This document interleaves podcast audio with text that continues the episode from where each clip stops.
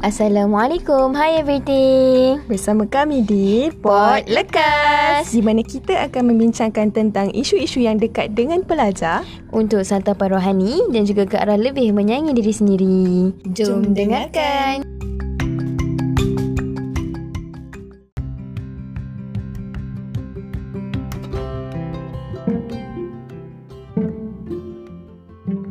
Uh, apa yang sains sebutkan tentang kematangan. Kematangan dalam dalam sudut pandang sains, sains ni maksudnya study. Study ni maksudnya kita berbincang, kita memahami kan.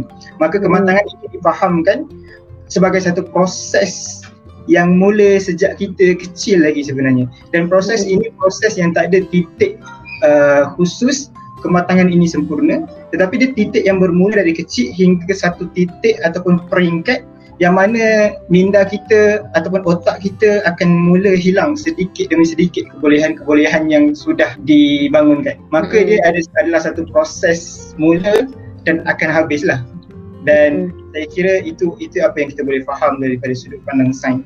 Dan mm. saya waktu tu kami uh, waktu berbincang sudah pasti apa-apa pun kita bincangkan kita perlu tutup dengan apa yang Islam ajarkan apa yang Islam sebutkan tentang kematangan, apa yang Allah sudah ceritakan kepada kita yang mungkin kita tak faham lagi. Waktu tu kita rujuk ustaz. Ustaz pun hmm. cakap ada dua lah yang kita boleh try faham. Pertama ada banyak hadis mengatakan contohnya hadis tentang jangan ambil harta anak yatim. Hmm. Maksudnya kamu boleh pegang harta anak yatim hatta yablu wa asyuddah. Tapi bila dah sampai tahap balir tu, kamu kena bagi dah. Boleh bagi dah kat dia untuk pegang.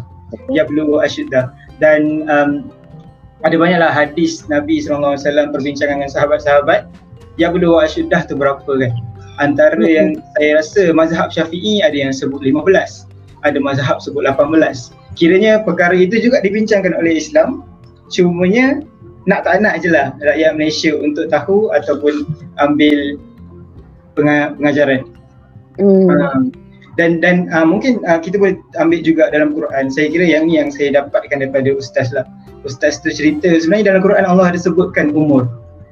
Umur yang mana dalam ayat tu Allah sebut uh, saya rasa kalau tak silap saya surah Al-Ahqaf ayat 15 surah Al-Ahqaf ayat 15 ni dia cerita tentang kehidupan seorang manusia tau yang auzubillahi minasyaitonirrajim saya rasa mungkin Amani boleh sambung kita buat tasmih sikit.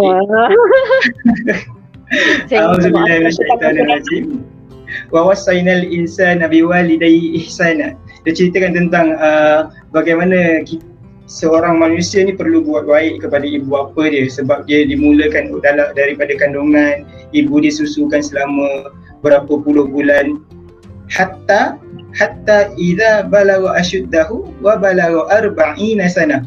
Allah cakap daripada kecil ibu dijaga tu sampailah sampailah ia sampai ke peringkat dewasa yang belugha ashuddahu wa balagha arba'ina sana. Allah cakap sampai ke dewasa itu adalah sampainya dia kepada umur 40 tahun. Maka dalam Islam sebenarnya Allah cakap dah um, nak tunggu matang tu sempurna mm-hmm.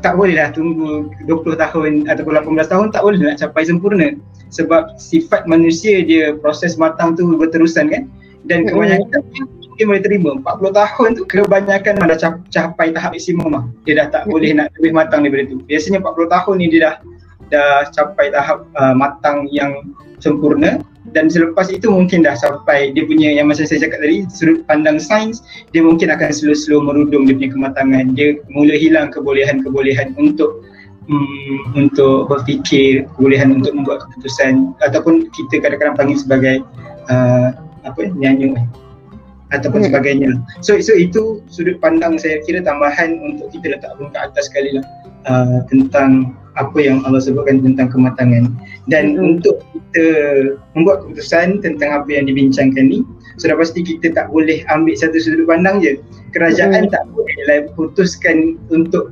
berhentikan usaha undi 18 tu sebab persepsi je kerajaan oh. tak boleh juga nak putuskan untuk buat undi 18 ni secepat mungkin hanya kerana persepsi undang-undang je dia perlu ada uh, perbincangan menyeluruh terhadap semua uh, sudut pandang dan saya kira perkara ini sepatutnya dilakukan oleh kerajaan walau bagaimanapun dia collective responsibility. Andai kata kerajaan tak memikirkan maka rakyat perlu memikirkan. Kerana kerajaan itu adalah rakyat. Rakyat itu adalah kerajaan. Itu apa yang Islam ajar. Saya kira itu pandangan yang saya boleh kongsikan lah. Okay, baik. Saya macam agak tertarik tentang an- tiga faktor kenapa macam nak tanya perlukan penjelasan daripada pihak atasan yang mana persepsi masyarakat, kefahaman undang-undang dan yang yang faktor yang ketiga. Saya lebih kepada, saya nak cuba nak kaitkan dengan apa yang awal-awal dari cakap. Arijal at-taklif minal fahmi. Ja'a taklif minal fahmi datangnya taklif datangnya tanggungjawab itu daripada kefahaman. Ja'a Uh-huh. Macam mana bagi saya lah Sebab tajuk kita adalah sejauh mana kematangan anak muda Dan daripada apa yang Darius Islam tadi Kematangan ataupun matang itu adalah satu benda yang subjektif Benda tu kadang-kadang orang yang berumur 15 Orang yang ada dekat sekolah menengah pun dah ada dah Ada yang dah matang pemikirannya. Dan ada juga yang umur 20 lebih pun macam baru dia nak matang. Jadinya kita, kita tak ada satu indikator ataupun kayu ukur Untuk kita ukur kematangan seseorang itu. Dan untuk kita percaya bulat-bulat ataupun kita menolak undi 18 atas faktor persepsi masyarakat yang macam majoriti yang mengatakan anak muda kita tak matang itu adalah satu benda yang macam tak valid lah kita boleh kata sebab macam takkanlah sekadar persepsi masyarakat je kita nak tolak sesuatu benda kan jadi dan apa yang saya nak cuba nak cakapkan adalah kefahaman anak muda itu sendiri. Kita mungkin boleh melahirkan anak muda ataupun remaja yang dia faham macam mana yang Darwish cakap tadi. Kalau kerajaan tak fikir pasal ni, mungkin kita boleh fikir, kita boleh usahakan benda ni. Yang mana kita boleh fahamkan dulu anak muda kita, belia kita, apakah peranan kita sebenarnya kepada negara. Jadi kita negara kita, I mean Malaysia ataupun negara kita ni dah bagi dah maksudnya peluang pendidikan, dah bagi dah apa tu satu infrastruktur fasiliti yang dia dah permudahkan kita. Okey, tapi apa yang kita mampu beri kepada negara? Maksudnya macam takkanlah kita hidup tu sekadar macam just follow just follow the flow. Maksudnya kita okay, habis sekolah menengah okay, masuk universiti belajar kerja pencen habis. Uh, apa sumbangan kita? Jadinya bila saya fikir ataupun macam bila dengar balik apa yang Darwish cakap tadi adalah penting untuk kita macam memahamkan dulu anak muda ini. Macam ya, tak kisahlah dia berumur apa pun kita nak cakap oh dia ni masih muda so tak payah nak faham politik. Dia masih muda tak payah nak belajar benda ni. So macam habis tu nak belajar bila? Habis tu nak faham bila? Uh, Jadinya kehidupan kita ni adalah satu proses pembelajaran. Kita boleh serap je mana-mana ilmu yang kita nak. Cuma yang kita itulah kita the surrounding kita. Ha, maksudnya mungkin lah uh, orang macam oh tak payahlah fikir pasal politik ni, politik ni kotor. Tak payahlah. Uh, nantilah nanti nanti dah nak undi baru tahu. Uh, dia tak boleh macam tu bagi saya lah. Okey. Jadi bagi saya yang sejauh mana kematangan anak muda itu mungkinlah kita tak boleh nak ukur tapi kita boleh um, melahirkan ataupun kita boleh memupuk uh, ataupun menanam uh, semangat untuk belajar dan juga menyelami tentang sesuatu isu. Maksudnya macam betul-betul faham. Okay, sebelum contoh lah. Dia dah sedia maklum contoh kalau umur 21 nak mengundi. Okay, apa yang dia perlu buat sebelum dia sampai umur 21 dia nak pergi mengundi daftar mengundi tu. Sebabnya macam kalau kalau kita asyik berbincang maksudnya macam okey undi 18 ni patut dijalankan, undi 18 ni tak patut. Kenapa kenapa? Dia tak boleh nak cari kenapa. Dia kena cari solusi. Ke mana arah dia? Kalau kita selalu cakap pasal punca, dia takkan ke mana lah usaha undi 18 ni. Hmm. Dan kita lah kalau kita stay bila uh, undi 21 kan, undi uh, boleh umur 21.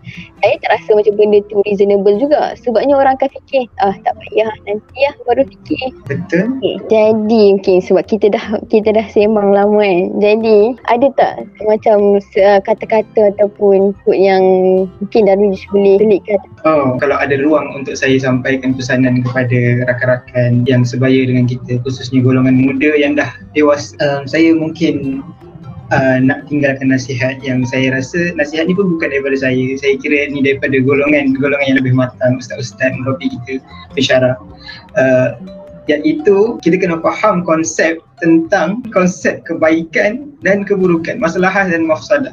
Iaitu uh, untuk kita bersetuju dan tidak bersetuju kepada sesuatu perkara itu tidak salah. Yang salah apabila kita terlalu taksub kepada sesuatu keputusan ataupun pandangan sedangkan kita sedikit pun tak faham. Kita sedikit pun tak tahu tentang apa perkara yang berlaku itu. Dan saya kira uh, untuk uh, kita memahami untuk menjadi seorang manusia yang baik, hamba yang baik yang dan melalui satu kehidupan yang baik, kita tidak boleh culas lah.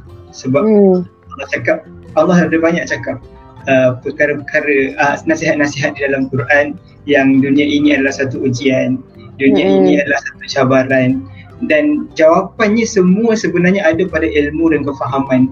Hmm. Dan Allah sebut dalam Quran afala yatadabbarun al-Quran am hmm. ala quluha maksudnya sebenarnya ah okey Amani apa maksudnya? Mungkin Amani boleh sambung. Tidak, tidak. Saya faham tidakkah kamu uh, tidakkah kamu mentadabbur Quran? Ha macam tu.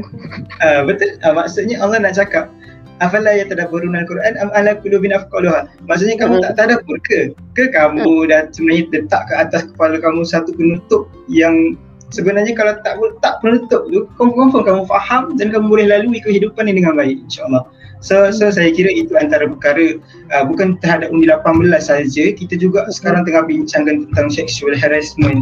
Kita tengah hmm. bincangkan sama ada kompang 50000 itu perlu atau tidak perlu. Saya kira su- semua perkara itu tidak boleh dilaung-laungkan tanpa kefahaman. Dan saya kira kerajaan maupun masyarakat dia perlu buat satu pertimbangan lah. Mana-mana pun pihak pertimbangan itu perlu diadakan dan ingat uh, nasihat Allah dalam surah Al-An'am ayat 108 A'udzubillahi minasyaitonirrajim wala talbisul haqqa bil batil. Maksudnya jangan kita pernah sekali mencampurkan yang baik dengan buruk. Tetapi kalau kita nampak benda tu ada baik Benda tu ada buruk, ada dua-dua Maka Allah juga ajar kat situ ada fik muazanat. Kita boleh buat pertimbangan antara baik dan buruk kita pilih yang kurang. Yang mana baik ni terlalu besar tiada ruang lah untuk kita tolak tapi dalam masa yang, masa yang sama kalau mudarat dia terlalu besar tiada ruang lah juga untuk kita cuba uh, uh, pergi dan pilih uh, keputusan tu dan untuk saya kira untuk undi 18 ni saya tutup dengan pandangan saya lah Uh. Saya kira peluang ni sangat besar Susah lah kita nak share pandangan kita Dalam keadaan uh. orang boleh dengar kan Kita nak doktrin juga pandang, pendapat saya untuk undi 18 ni saya setuju dengan syarat. Wah. Maksudnya saya setuju pelaksanaan undi 18 ni memang wajib dilaksanakan tetapi pelaksanaannya bukan sahaja pada kelayakan mengundi. Pelaksanaan ni bukan sahaja pada nombor 18. Dia pelaksanaannya perlu secara menyeluruh melibatkan reformasi penambahbaikan sistem pendidikan politik, reformasi terhadap masyarakat bagaimana mewujudkan masyarakat yang tak kena isu dan dahagakan kefahaman dan juga yang paling penting reformasi terhadap pemerkasaan belia dalam mm. dalam sektor kenegaraan. Macam mm. contoh negara-negara lain kita sebut negara-negara lain dah buat, kenapa Malaysia tak buat? Kita tak boleh nak guna argument tu, premis tu tak valid tanpa kita faham apa yang negara lain buat. Contoh macam Australia dah buat, tapi kita tak boleh buat kita tak boleh sebut benda tu kalau kita tak faham apa yang Australia dah buat sebelum dia buat undi 18. Okay. Maksudnya dia ada National Electoral Education Center, dia dah ajar dulu dia punya rakyat-rakyat, dia dah serap, dia dah inject, dia dah doktrin, dia dah vaksin dah masuk dalam darah dah. Politik, mm. tak ada politik daripada sekolah. Maka kalau macam tu memang sesuai lah, tak ada isu lah. So kerajaan mm. tak boleh lah macam ambil satu perkara tu uh, mudah-mudah dan macam contoh kalau tak sedia kita nak tunggu dia sedia sampai bila? Betul. Maksudnya ketidaksediaan masyarakat adalah ketidaksediaan kerajaan untuk menyediakan ruang lingkup family negara kita bernama Malaysia.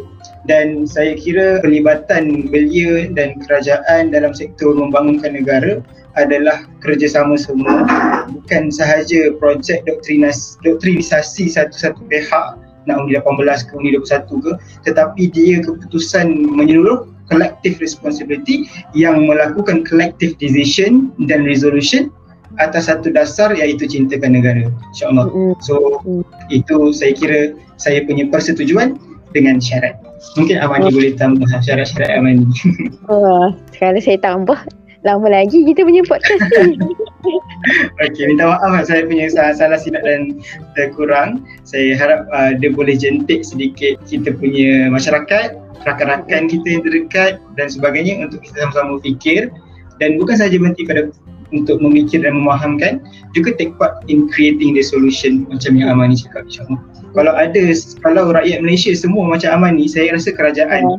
tak ada ruang lah untuk tak buat undi 18 Wah, okay baik. Bila saya dengar dari yang saya cakap, dari cakap tu, dia macam mana undi 18 ke, undi 21 ke. Yang paling penting adalah adakah kita betul-betul faham. Ha, Adakah kita betul-betul faham dengan tanggungjawab kita? Sebab kita undi ni bukan kita nak undi main-main. Kita nak undi siapa kerajaan, siapa yang kita, uh, yang nak pimpin kita, siapa yang nak bawa negara ni. Okey. Jadi baik, dengan nasihat yang telah kita dengarkan sebentar tadi oleh saudara Darwish menandakan bahawa episod khas kita ni telah sampai ke penghujungnya. Jadi diharapkan melalui perbincangan ini uh, para pendengar dapat mengambil manfaat daripada ni. Maksudnya macam dari kata jentik ah macam dah mula fikir, dah mula rasa macam oh kita kena buat sesuatu ni. Uh, jadi jangan lupa untuk terus ikuti episod Pot Lekas yang seterusnya pada minggu-minggu yang akan datang. Jadinya Assalamualaikum warahmatullahi wabarakatuh.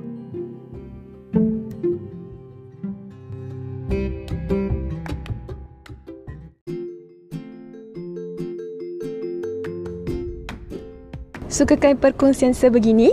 Ikuti perkongsian-perkongsian menarik dalam episod akan datang di Pod Lekas. Jangan lupa share dengan kawan-kawan.